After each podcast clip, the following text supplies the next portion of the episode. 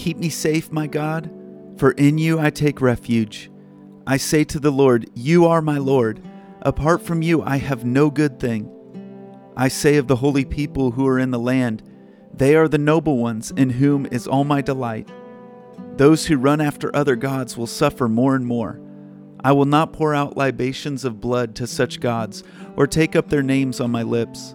Lord, you alone are my portion and my cup. You make my lot secure. The boundary lines have fallen for me in pleasant places. Surely I have a delightful inheritance. I will praise the Lord who counsels me. Even at night, my heart instructs me. I keep my eyes always on the Lord. With him at my right hand, I will not be shaken. Therefore, my heart is glad and my tongue rejoices.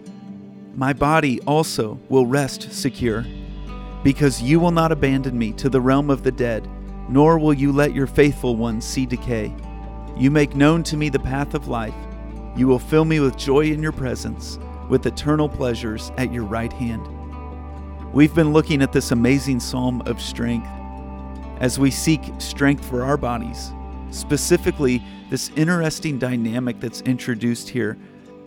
This interesting part of God being at our right hand and us being at God's right hand. Verse 8 I keep my eyes always on the Lord. With him at my right hand, I will not be shaken. Verse 11 You make known to me the path of life. You will fill me with joy in your presence, with eternal pleasures at your right hand. Yesterday, we looked at what it means to have God at our right hand, the strength of God's protection and the strength of God's provision. Today, let's look at what it means for us to be at God's right hand. There are two things that give us strength from this. The right hand of the king was a place of reward. God is the king. You are at the place of reward.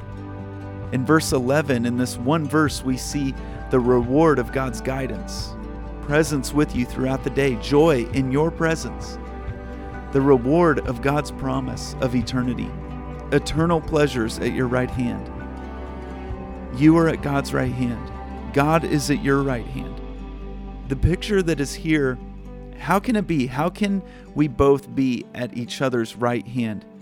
Well, it can't be both if you and God are standing beside each other, to be at one another's right hand. The only way, if you think of this as a picture, to be at each other's right hand is if you are standing face to face or back to back. I'm at God's right hand, He's at my right hand when we are standing face to face. And there's some truth in this verse about that. The Hebrew word for presence in verse 11, the literal meaning is before God's face. It's a reminder that the best way to find strength is not side by side, but face to face. In verse 8, uh, it says, I keep my eyes always on the Lord, depending on Him. God is not added to our life to give us strength, He is all that we need for strength. In this picture, now, David will say in other Psalms that God is at his side, but in this messianic psalm of strength, God is not an addition at my side. He is the central focal point of my life, and in him I find strength face to face. What about when I'm facing an enemy? Well, God has my back. If God is for me, who can be against me? He surrounds me. This reminds me of that song Goodness we sing at church, ever before me, ever behind me, every day of my life. We know from the New Testament that these words are about Jesus. David knew the only way he had these things was because of the promised Messiah. The only reason you can be face to face with God is because of what Jesus faced at the cross. In his death and resurrection, he opens the door in our life to God's protection God's provision, God's presence, and God's promise of rewards.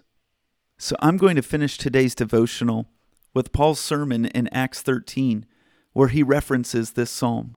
Acts 13, verses 14 through 42.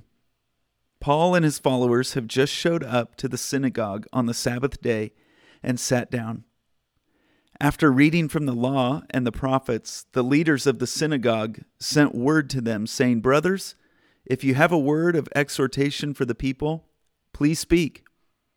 Standing up, Paul motioned with his hand, and said, Fellow Israelites, and you Gentiles who worship God, listen to me. The God of the people of Israel chose our ancestors. He made the people prosper during their stay in Egypt. With mighty power, he led them out of that country. For about forty years, he endured their conduct in the wilderness.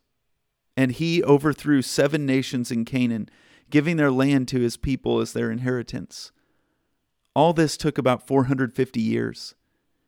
After this, God gave them judges until the time of Samuel the prophet. Then the people asked for a king, and he gave them Saul, son of Kish, of the tribe of Benjamin, who ruled forty years. After removing Saul, he made David their king. God testified concerning him I have found David, son of Jesse, a man after my own heart. He will do everything I want him to do. From this man's descendants, God has promised to Israel the Savior, Jesus, as he promised. Before the coming of Jesus, John preached repentance and baptism to all the people of Israel. As John was completing his work, he said, Who do you suppose I am? I am not the one you are looking for, but there is one coming after me, whose sandals I am not worthy to untie. Fellow children of Abraham, and you God fearing Gentiles, it is to us that this message of salvation has been sent.